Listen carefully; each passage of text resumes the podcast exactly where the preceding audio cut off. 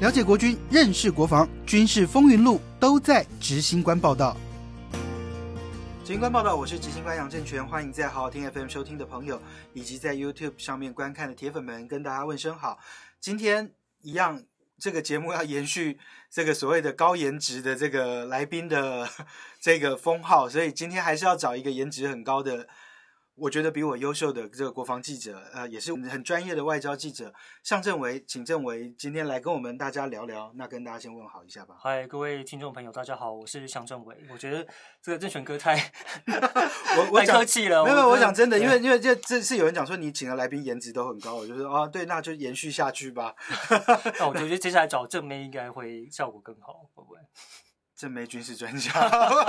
哎，我们好像去开发一下。是是是是那那个今天其实会找郑维来，其实是因为，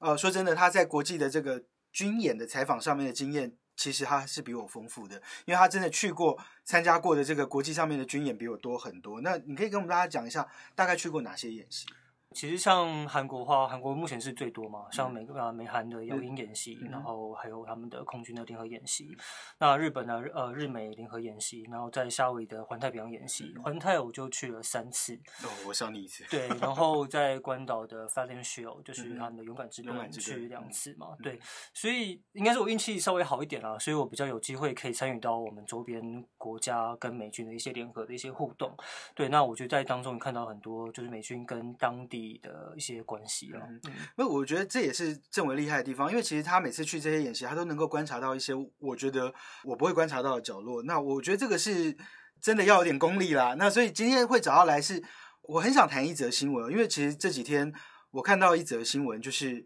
我们的爱国者跟雷神公司的这个所谓的爱国者阵线联盟当中，十七个国家变十六个，台湾就在二零二一年的一月一号，因为没有不愿意付这个所谓的顾问费，所以我们被雷神公司从这个联盟当中除名哦。这个事情其实让我我之前听了很多。那我今天想要找政委来谈，就是说，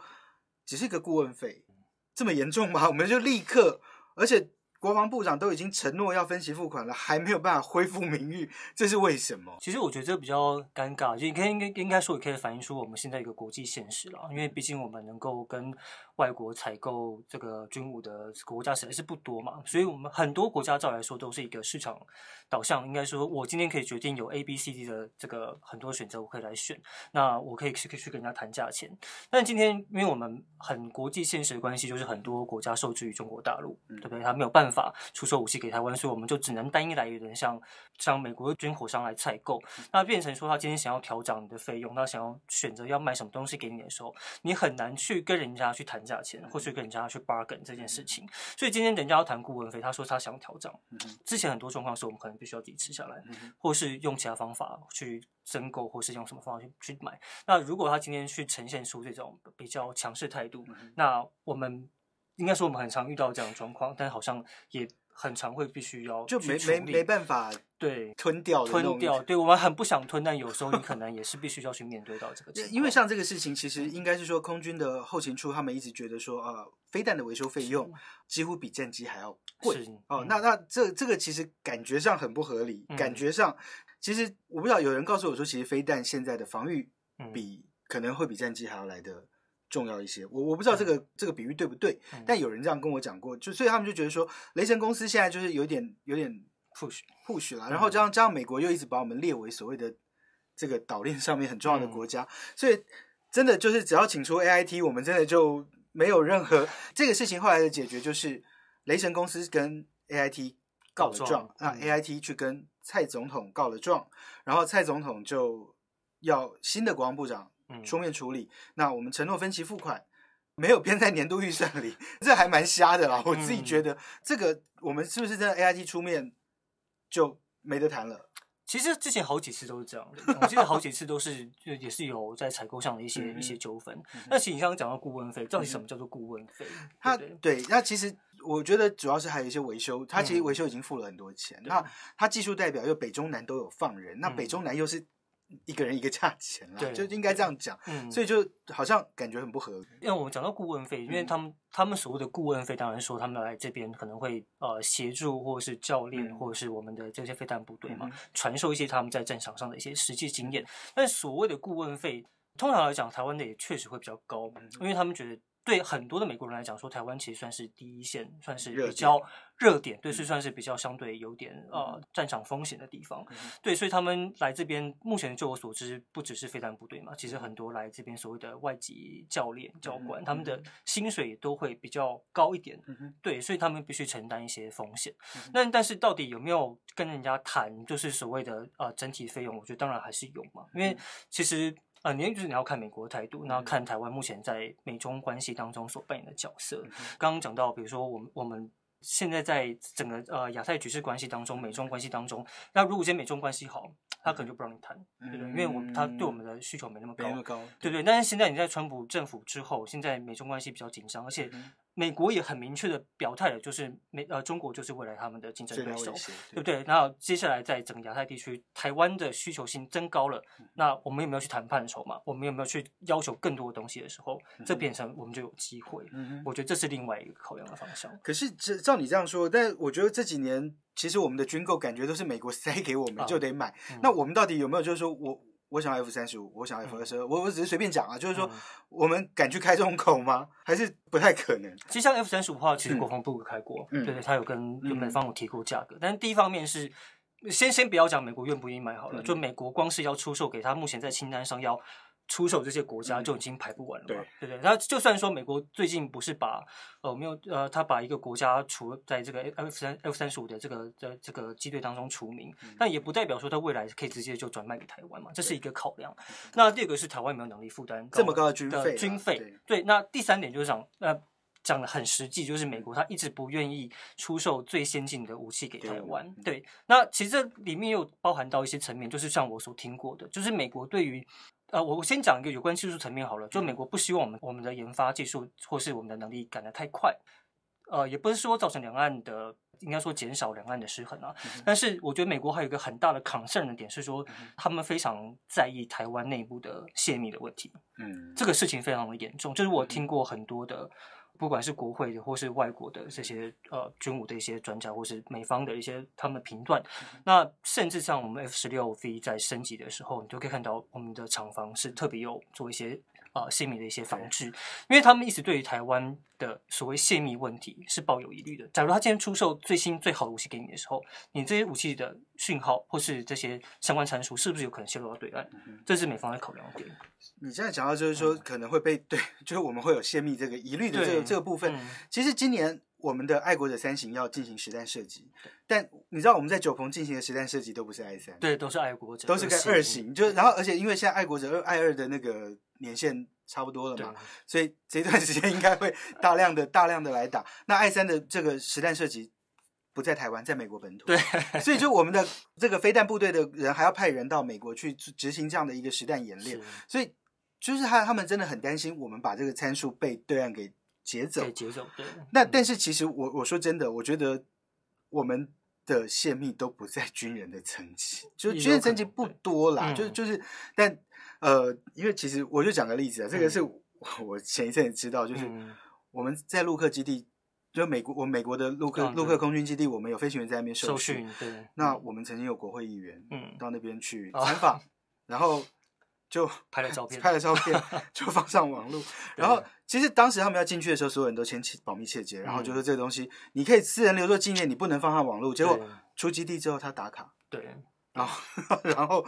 就很多事情我们之后当时风波还蛮大，对对对，后后面其嗯实疑虑就很多了啦。就你也跟美国人接触比我嗯多啦，你我我会相信，就是说去采访也是一样。嗯我们在航空母舰上，就是说你只要违规一次，你这家电视台你大概十年内你很很难再难上去再上去。对，所以我觉得美国大概就都是这样的模式吧。对，而且我再讲一句啊，嗯就是有个印象非常深刻，就是我在呃上一次去 Show 去那个关岛勇勇敢之盾演习的时候，那因为那时候只有我们一家台湾媒体嘛，然后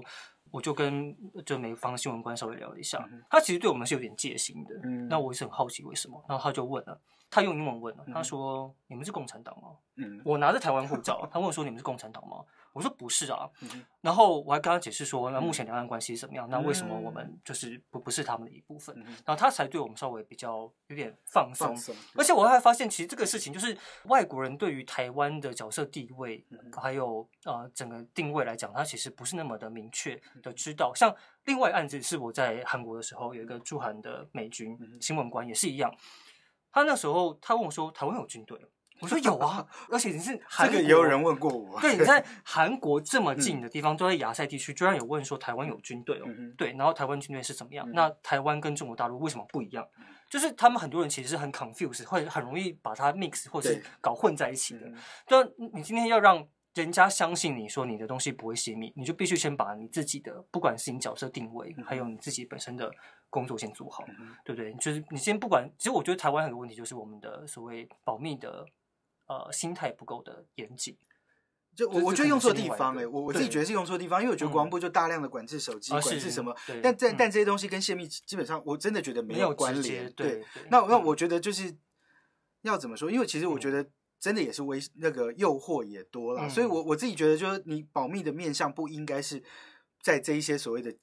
工具上面。对是，就是我觉得嗯你手机能泄多伟大的密，对，好，或者是人家营区拍一张照能够泄多大的密，嗯其实我觉得问题不在这里。嗯那那那我觉得是观念的建立上面要怎么去建立，而且要很强力的建立，这个这对这个才是。我我想跟郑伟聊到这边，我我还是有一个很好奇的，就是说，呃，虽然这几年我们拿到非常多武器，也有很多人都说台湾这几年拿这么多武器，最重要的原因就是因为我们是在美方规划的所谓的第一岛链。第一岛链的上面，而且我们嗯。在一个非常重要的位置，嗯。所以我们有一个非常厉害、有非常厉害的长城雷预警雷达啦，或什么这些东西，这些资讯都必须要跟美军共享。那其实包含很多我们在这边接收到的，我们讲最基本的天气，不管嗯渔业天气或者是说空中的天气，我们都要跟嗯美军来做分享。对，那像这些东西，我们在这么重要的一个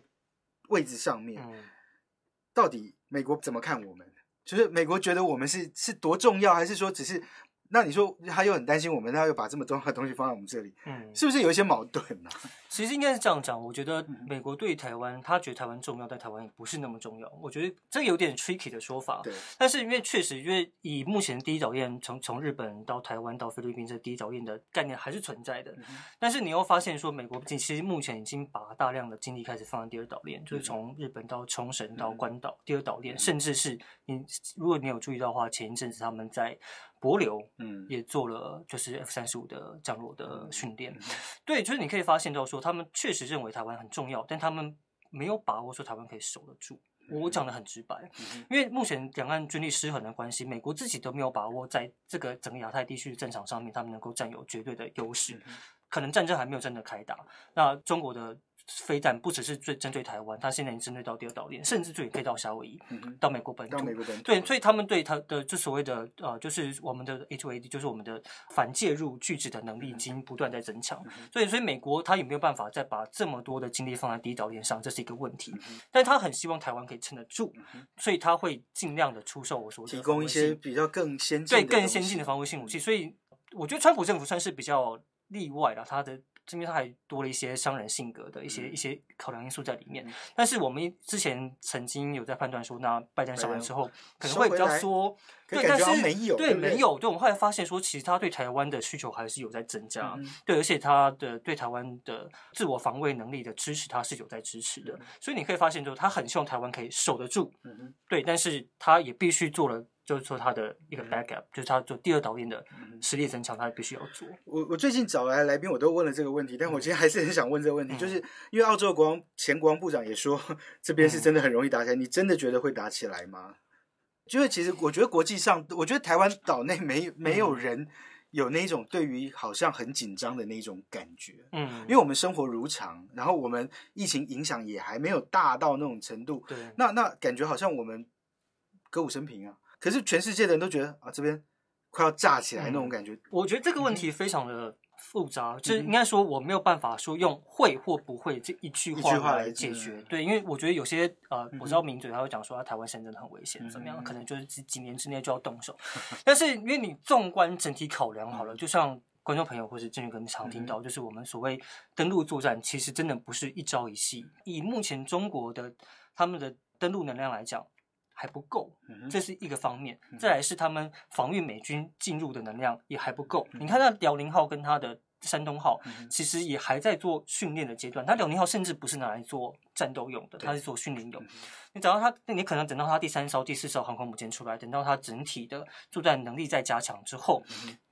我觉得那时候才稍微比较有可能。但是也不是说他的实力增强到那个程度就会立刻发生战争。嗯对，因为你不确定那时候到时候他的国内的经济状况、他的政治环境条件，其实有很多的因素在里面悬荡。对军事永远都是最后手段了。对，它是最后手段，嗯所以你没有办法一句话说它一定会或一定不会。嗯但是短期之内，我们应该是说它没有这么立即性应该不会立刻动手。对，不。会这么立即性的发生。但是你说他都没有在准备，我觉得也是但骗人的。对对，但他对他当然有，当然有，嗯当然他的，比如说他一直把他的，比如说像呃，我没有记错，他是歼十六就进入到这个东南沿海的基地嘛，嗯对对，他们目前的这个所谓远呃远海长航的训练也持续在做，而且越做越越来越越。频繁。对，也就是说，他们持续在增强他们自己的这种呃战斗的能量，这是事实，嗯这这的确在发生中。那这就这就其实就达到了一个他的威慑的能量，可能未必未来真的需要动手，可能就应该是说，就文攻文攻武赫的这是个文攻，可能就会对，可能就有另外一种情况发生，对，所以很难说到底会不会发生战争这么大的状况。而且而且，我觉得在战争发生之前，其实永远都是政治谈判在前面啦。那而且我觉得两岸关系瞬息万变，你不知道下一秒会会怎么样。现会发生现现在什么事情感觉很不 OK，嗯，但是下一秒是不是会有一些变化，我们其实也不知道。但是我觉得嗯我一贯的立场啦，嗯军事永远是政治的后盾。是。那所以嗯我觉得我们的国军还是要真的努力的去把这个战备给做好。嗯，那美军卖给我们的东西，我们该 买的还是要买啊。当然当然，就是说嗯，我们在这样的环境里头，有国际现实的情况下，嗯我们应该没有拿翘的那种本领，就是说我不想付钱给雷神公司，我不想不想做什么这样的。应该说支付是必要，但是支嗯付到多少合理，当当然是可以有可以谈判啦对，其实我都开玩笑嘛，像我们接下来嗯要到报税季，我就会对我就会说啊，我这次报税可能可以去买几颗子弹，可以买到可能飞弹当中的某个小部件，但是开玩笑啦，只是说我们支持国防跟支持我们去买好的武器是必要的。嗯那什么样的合理条件，当然就交给就是军方跟政府他们去谈判。对，但是也不是说完全没有 bargain 的空间。其实还有另外一个案例，就像呃，当年我们在要买 F 十六第一批要买 F 十六 F 十六的时候，那时候嗯因为买不到嘛，对所以我们自己做了金国号。对，